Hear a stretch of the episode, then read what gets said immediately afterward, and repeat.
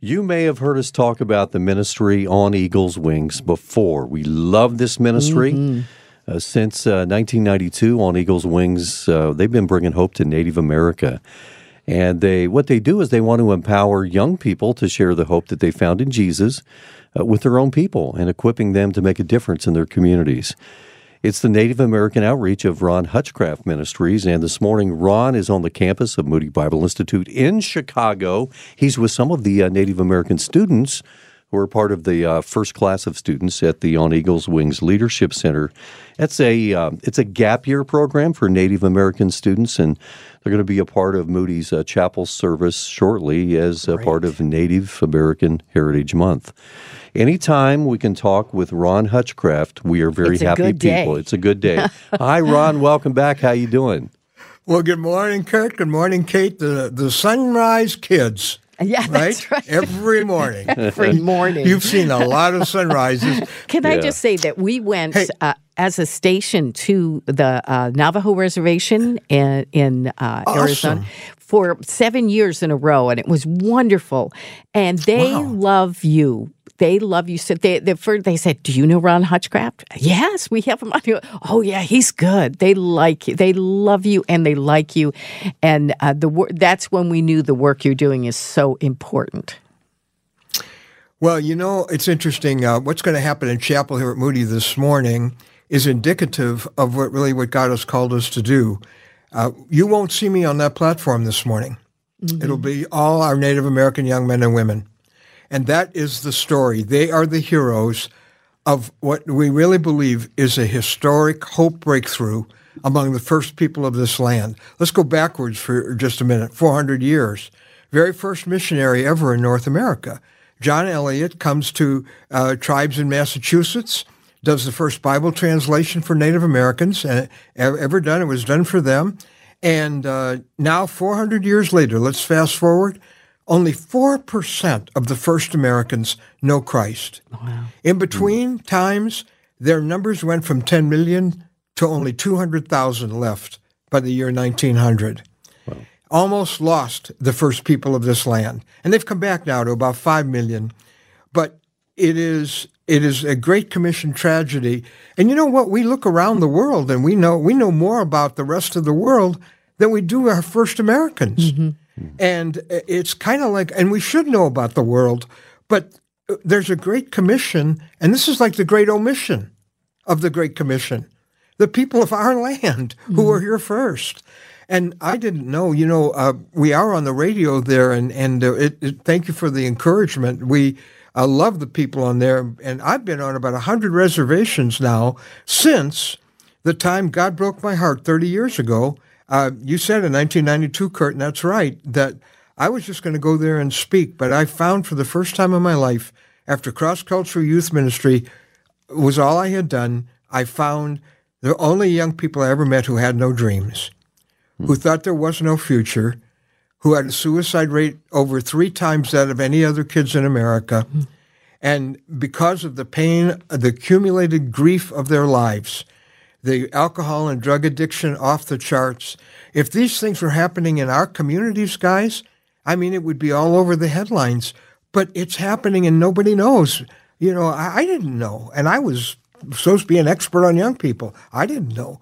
So here's what became clear. There is a lie that I believe our enemy has convinced the first people of this land of, and that is that Jesus is the white man's God. Mm-hmm. The fact is, he happened to be a brown skinned Mediterranean Jew. he wasn't blonde hair and blue eyed. Mm-hmm. Yeah. Right. And he was from yeah. a tribe called Judah. He was on land that had been taken by, uh, occupied by others. He died a violent death. It sounds like the reservation. And it was going to have to be Native young people who reached Native young people. There just weren't many who knew Jesus. Well, that has changed now. And it's been my privilege to be the white guy on the bus, the little white guy praying for a whole a team that is all Native Americans and these young people who have been known for their statistics of their brokenness, they are the heroes of the Great Commission right now going into Native communities as only they can, not professional evangelists or pastors or missionaries, as valuable as those people are. But they, they are listened to on those basketball courts, on reservations, And I've been an eyewitness to thousands of Native Americans choosing Christ Mm. because the messengers are young men and women with a story of hope about the God who so loved the world, not just part of the world. They're Jesus. And now today we're like, boy, if we could really train them up to be leaders and disciple them, especially in the areas of vulnerability from the brokenness they have experienced, they could become a force that could literally fulfill what Billy Graham said. He said, These forgotten people are the sleeping giant, and if ever they should awaken, they could become the evangelists who reach America for Christ. Wouldn't that be just Amen. like God? Oh, wouldn't that Yeah. be something else? Man, if that doesn't That's light your wonderful. Mm-hmm. fire, your wood is wet. That's all I'm saying, man. That's exciting. You know, the, the leadership center itself and, and the, the students involved with, with all of that, how do you train them? How does that work? Well, we, uh, we it's a it's a kind of a, a there's a paradigm that we use for discipling. Learn it, then do it, then talk about it. Uh, not an original idea. This carpenter from Nazareth did the same thing with twelve guys and changed the world. And we believe that first of all, uh, we we teach in a practical way that recognizes the uniqueness of their life situations. And so, I mean, we started out with who God is, who Jesus is, who the Holy Spirit is. Uh, we move into who you are, your identity uh, in Christ, the one identity that you will have forever. Uh, and then we get into practical lifestyle things, uh, which we are teaching them now. They're here with us in Chicago, some of them now, uh, to experience some things here about a larger world that they can be a witness to. And so it is a very, it's very practically oriented. And our concept is as soon as you learn it, take an action step that, that makes it yours, that actualizes what you just factualized. Then let's get together and talk about how that went.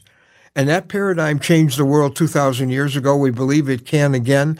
They will, during their time with us, have a hands on experience on a reservation, a supervised, evaluated, um, real ministry experience on a reservation uh, with a trusted partner, and then we'll know what we need to cover when they get back. Um, so there's a lot of a lot of hands-on stuff so that they are making it real in their personal lives while they are with us. The hope is that they will be able to go to and literally for generations to come. This will be a launch pad for Native leaders to go healed in the areas where they have been broken, with a lot of healing taking place, discipled in a practical and and effective way, and taught it to them in a way that they can teach it to others. If that happens and they go and inhabit Native communities across North America, believe me, the story that has been one of despair for so long becomes a story of hope in Christ.